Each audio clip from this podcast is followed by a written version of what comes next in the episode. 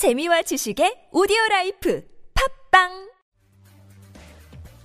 그러나 2015년에 공개된 북한의 신형 해삼급 미사일 고속정은 러시아제 KH-35 대함미사일과 동급으로 추정되는 금성 3호 대함미사일 주무장으로 갖췄고 이글라 6연장 발사기를 베이스로 한 단거리 대공미사일 발사체 기브카 AK-630 계열 구형 CIWS와 14.5mm 수동식 개틀링 기관포를 장착하고 있어 우리 해군의 참수리급 고속정들에게는 큰 위협이 될 우려가 있습니다. 이 고속정이 대공 무장을 갖춘 이유는 우리 해군의 밀어내기 전술이 더 이상 사용할 수 없게 됨에 따라 LOGIR, Sea Skua 등 소형 항공기에 탑재하는 대함무기가 많아짐에 대응하기 위한 것으로 보이는데요. 그러나 해삼급의 레이더는 일반 상선이나 어선에나 쓰는 후루노 일본선 레이더입니다. 이런 레이더로는 KH-35급 대함미사를 유도하는 데는 부적합하며 해삼급 고속정에는 수상 레이더와 GPS 안테나만 있을 뿐 본격적인 탐색 레이더나 독립적인 화기 관제용 레이더가 아예 존재하지 않는 것이 문제입니다. 해삼급 고속정이 갖춘 민수용 레이더의 경우 대형 구축함마저 소형 어선 정도 크기로 감지되기에 군용 레이더에 비해 성능이 크게 부족하며 전자전 상황에서는 아예 사용할 수도 없는데요. 알고 보니 공개된 해삼급 고속정의 미사일 명중 장면도 짜 사기띠를 통해 명중률을 조작했다는 것이 드러나 망신을 사기도 했습니다. 영상을 재밌게 보셨다면 구독, 좋아요,